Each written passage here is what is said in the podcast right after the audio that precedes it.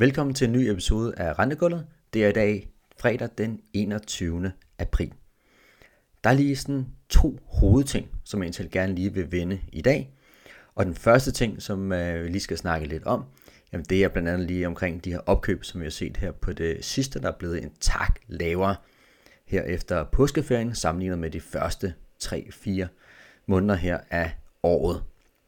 Og det kan selvfølgelig være lidt interessant, specielt når man kigger på den her del omkring, skal man vælge højkupon eller lavkupon kommenterbar. Det er så den øh, ene ting. Den anden ting er lidt den nyhed, der kom ud tidligere på øh, ugen omkring potentialet for, at der kunne være op til 200 milliarder udlån til nye havvindanlæg. Og det er selvfølgelig en ret interessant øh, del, og en hel masse dele, som vi faktisk ikke rigtig kender noget til endnu. Men jeg har i hvert fald lige et par pointer, som jeg godt lige vil dele her til sidst i den her podcast. Men lad os lige bare lige starte med den første del, og lige sådan tage helt overordnet blik på regelmarkedet fra floater, flexer til kommenterbare. For en outright investor, hvor er der egentlig carry henne? Ja, den inverse rentekurve, som vi har pt, jamen kan man sige, den offsetter jo egentlig hældningen på SSWap-kurven blandt flexer og floater i rimelig grad, så renten på både 1 til femårige flexer, og sågar også det længere ude, ligger jo faktisk cleanet op af 3,5% i halve træskolængder. Så ikke specielt meget kompensation for at skulle tage noget mere renterisiko pt. i flexerne. Selvfølgelig, hvis man tænker, at renterisikoen jo har både en positiv og en potentielt negativ effekt. Den positive del er jo selvfølgelig, hvis vi skal se et kraftigt rentefald, jamen så skal der selvfølgelig lidt ud af kurven, for at det egentlig giver noget værdi. Og udbuddet er ikke specielt stort, så øhm, man kunne sagtens forestille sig, at øh, der vil være noget fokus for investorerne i de få femårige flexer, der egentlig kommer på markedet. Floaterne, ja, der er jo en lille smule pickup i forhold til øh, flexerne. Omkring de 8 punkter i 3 års løbetider. Ikke voldsomt meget for en outright investor, og vi ser sådan set også ganske tydeligt, at de retail-kunder, corporate-kunder, der skal placere penge i likviditet, jamen de vælger sådan set primært at tage det i kortere flexer frem for floater. Der er en klar præference for flexer, og det tror jeg sådan set også kommer til at være gældende fremadrettet. Og så på floaterne, ja, der kommer jo en større auktion her om en måned og en 3-4 dage, så, øh, så må det, det kunne være lidt svært for de her floater at skulle se noget performance den kommende tid. Så er der lavkupongerne, og hvis man sådan justerer for den varighed, der ligger i, i lavkupongerne, så er der sådan set ikke specielt meget højere carry at komme efter i forhold til nogle af de andre alternative obligationer, man kunne investere i. Så der, hvor der virkelig er noget carry at komme efter, på papiret i hvert fald, jamen det er jo sådan set at kigge mod 4 og 5 til de 6'er, som jo selvfølgelig ikke har så meget udstående mængde, men det er ligesom de der højkuponger, som man skal kigge på, hvis man skal finde en eller anden form for carry. Og så er det jo interessant, når man kigger på de her højkuponger i forhold til lavkupongerne. Hvad er det primært, der skal drive det her spænd? For det her spænd, det ligger faktisk ikke på, det, på nogle dyreste niveauer, men det ligger lidt i den dyre ende. Og vi synes at også, de her øh, 30 og 5 procenter, jamen de har måske i de sidste måneder i sådan et gennemsnit ligget lidt for billigt, og nu ser lidt dyrere ud kursmæssigt mod lavkupongerne, men måske ligger en tal færre nok, pt i hvert fald. Men hvad er den vigtigste driver for det her spænd? En ting, der er super interessant her, det er jo at se på de opkøb, der er i lavkupongerne, og så sammenligne det lidt med, hvor meget er det egentlig et udlandet PT sælger i lavkupon kommenterbare. Det er ligesom det, der skal give den store balance i lavkupongerne, altså meget opkøb er der, versus hvor meget salg er der fra investorerne. Så lad os lige prøve at tage en status på den del. Efter posten her, der ligger opkøbene dagligt i snit på 600 millioner. Det steg så lige i går til, altså torsdag, til 700 millioner. Og de første tre måneder, der så vi jo i snit på de her 850 millioner cirka. Så øh, det er jo stadigvæk OK størrelse opkøb. Det er selvfølgelig langt fra storhedstiden, hvor der var lige oppe rundt 3 milliarder i nogle dage. Så man kan lige prøve at kigge på, jamen det her fald, vi har set her efter påskeferien, Er det noget, der er forventeligt? Svar kort, både ja og nej.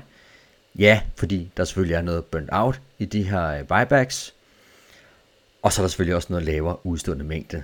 Men lige skiftet hen over påsken er måske lidt svært at retfærdiggøre ud for de kurser, som, der, øh, som de lavkupongerne handler i, og den deraf raskhedsbesparelse, som låntagerne får ved at skulle købe sit lån op.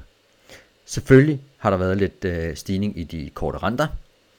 Efter øh, er faldet stille og roligt til ro, jamen så er der selvfølgelig fokus på, at centralbanken skal hæve renterne. Det har presset de korte renter op. Så der er selvfølgelig et lille argument derfra. Men hvad er det, vi tænker her? Ja, vi tænker sådan set at opkøb fremadrettet omkring 600-700 millioner dagligt, og så være lidt faldende de kommende måneder. Tag endelig et blik på vores øh, Markets Danmark, som vi sendte ud i den her uge. Der går vi lidt i dybden med de her opkøb, og sådan set også giver nogle neder bud på, hvor lav de her buybacks egentlig kan komme til at blive. Og absolut laveste må sådan set være defineret ved den omsætning, der er på boligmarkedet, som vil selvfølgelig være lidt øh, varierende pt, givet at boligmarkedet stadig er en lille smule udfordret, men i lidt bedring. Men gennemsnit i husomsætning siden 2015 og så op til 2020 har været omkring 4,5 procent. Og hvad vil det så svare til i millioner kroner i opkøb? Det vil ligge omkring sådan 170 millioner mod de her 600 som vi ser pt.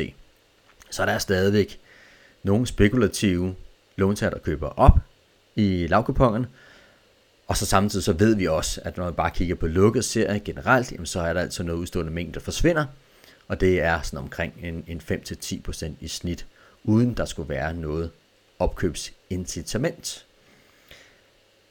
Så øh, PT, en tal OK med, med de her øh, buybacks på, på nuværende niveau, og vi tænker, at det kommer til at fortsætte lidt den øh, kommende tid i hvert fald. Så er der en anden side, altså hvor meget supply kommer ind til markedet fra investorerne af, og her specielt fokus på de udlandske investorer, som jo sådan set det sidste års tid har solgt lige knap 150 milliarder retur til markedet i 30 år 1 til 1,5 procenter. Men altså i februar måned, der reducerede de faktisk kun 3,5 milliard, og det giver jo sådan cirka en lige klap 200 millioner dagligt. Og det er altså de her 200 millioner dagligt, som man lige kan sætte op mod opkøben i 30 år i 1-1,5 procent på omkring 400-500 millioner øh, pt i hvert fald. Så, så lige nu er der faktisk en øh, ganske fin balance, synes jeg, når vi kigger på opkøb, i forhold til hvor meget udlandet de sælger for tiden. Så fordi at buybacks er faldet tilbage, er det ikke nødvendigvis ensbetydende med, at vi skal se en reprisning af lavkupongerne i forhold til højkupongerne. Der er faktisk en okay balance nu her. Og hvad betyder det her så for højkupongerne? Jamen, lavere buybacks i lavkupongerne, det giver selvfølgelig mindre udbud i højkupongerne, så selvfølgelig den en positiv effekt, at buybacks ikke er helt så høje, som de har været tidligere. Kigger vi lige på de højkuponger, 4-5% der, så synes jeg som nævnt, at det ligger en øh, færre til en lille smule øh, billigt versus lavkupongerne, PC i hvert fald. Den store risiko, det er jo absolut klart et kraftigt fald i renterne. Og så skal man nok regne med, at vejheden i 30-5%, den vil være omkring 3 cirka. Sådan som vi tænker på det i hvert fald. Fordi vi nogenlunde kan estimere frem til et øh, kursloft sådan omkring 102,5 til nok højst 103, hvis 30-årige 3% skulle snige sig op i kurs 99. Så begrænset kursmateriale i de her 5%, det er det, som man skal have i mente, når man investerer i de her kuponer. Men det er altså også nogenlunde det, som vores model ental tilsiger. Altså den indikerer en varighed omkring øh, 4 på de her 30 og 5%. Så øh, 5 procenterne, ja, det giver så nogenlunde ud for det, de, det, de indikeres at være rent modelmæssigt. Derudover skal man selvfølgelig også lige huske på, at de her 30-årige 4, 5, 6 procenter bestemt ikke vil fungere som et specielt godt hedge øh, outright mod øh, risk off, hvor vi kunne forvente os at se sådan kraftigt faldende renter det virker bestemt ikke særlig godt. Men helt overordnet, fordi buybacks er blevet øh, et my lavere her på det seneste, jamen så er jeg faktisk ikke øh, bekymret for øh, kommenterbare øh, generelt, og lavkuponger især, fordi der er faktisk, synes jeg, en pæn balance pt. i, øh, i markedet. Derimod så vil jeg måske være lidt mere bekymret for et øh, udbudschok i kommenterbar, altså lige pludselig en stor stigning i øh, udbuddet og stor stigning i nettopleje, men PT er så der heller ikke rigtig noget, der skulle, øh, skulle stå for døren. Det vil være meget, meget overraskende, hvis vi lige skulle pludselig skulle se et stort boost op i aktivitet på øh, boligmarkedet. Det der nok skal til, det er nok et øh, betydeligt rentefald i den lange ende, hvor låntageren begynder at skifte fra at have fokus på at binde renten i kort tid, til igen at udstede i 30-årige kommenterbare. Og må det ikke, vi i hvert fald skal ned og have en kupon på 3%, måske lavere, formentlig lavere faktisk, for at, sådan at rigtig få en øh, stor effekt.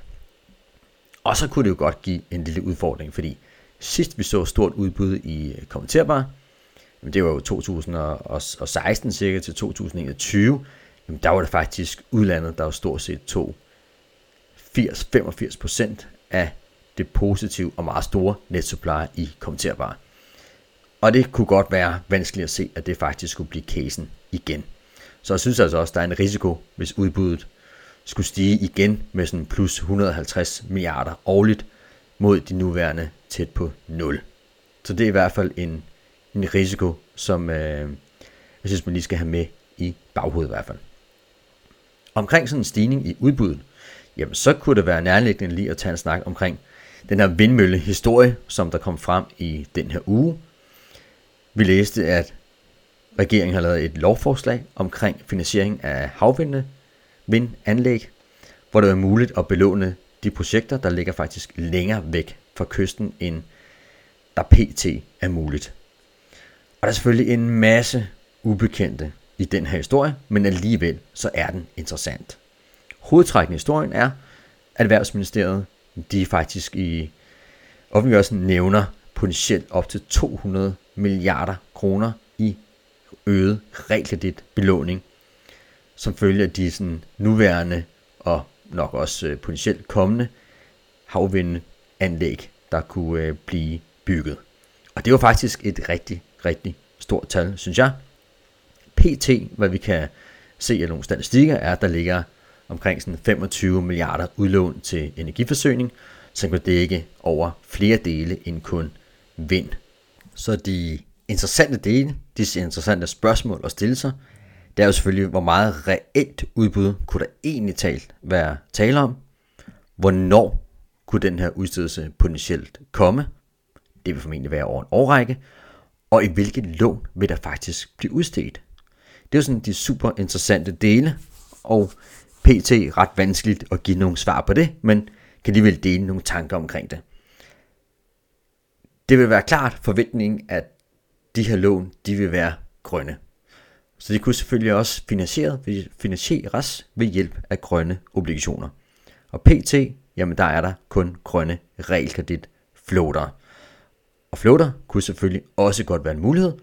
Jamen så kunne låntager sådan set selv bruge øh, swapmarkedet til at justere og finde ud af, hvad er det for en renterisiko, de egentlig gerne vil have. Derudover kan man selvfølgelig også lige kigge på, jamen, hvor vil det være nærliggende, at de her penge, ekstra penge, til at fonde det udlån, skulle komme fra. Der ville det jo være, igen, mest nærliggende, lige at skulle tænke på pensionskasser og investeringsforeninger, som har grønne mandater. De kunne formentlig være mere interesserede i at købe noget lange obligationer i stedet for korte grønne floater. Det vi ved omkring, hvad sådan tidligere havvindmølleprojekter er blevet finansieret med i realkreditten, det er faktisk øh, en rimelig grad sket til, til kommenterbar. Så jeg synes på baggrund af de informationer, på baggrund af historikken, og på baggrund af, at de her havvindanlæg, jamen de kunne faktisk være at betragte som øh, ret lange projekter, jamen så er der faktisk ingen låntyper, der kan udelukkes. Hvis vi lige kigger lidt omkring, kunne der være nogle praktiske udfordringer, eller hvad kunne tanken være, hvis udstedelsen skulle ske i kommenterbar, så er der et par punkter, der er værd at fremhæve. Selvfølgelig vil det skulle kræve, hvis det skulle være grønne obligationer i hvert fald, at der skulle åbnes grønne kommenterbare serier. Så altså øh, opdeling og udstedelse af endnu flere kommenterbare serier. Udstedelsen ville nok ske for ret få låntager. Det vil sige, der vil altså være en ret høj koncentration af risiko for prepayments, og det er selvfølgelig nok noget, som investor vil tage sig en, øh, at kræve en præmie for. Det vil formentlig også være låntager, som ikke laver buybacks. Vi ser jo buybacks primært blive drevet af private. Det kunne selvfølgelig også give en øh, lille smule udfordring, hvis der skulle være et, øh, et stort kursfald. Altså faktisk lidt af de udfordringer, eller manglende støtte, som vi også ser i de her 30 års afdragsfri obligationer, som bliver brugt blandt andet til øh, Flex Life.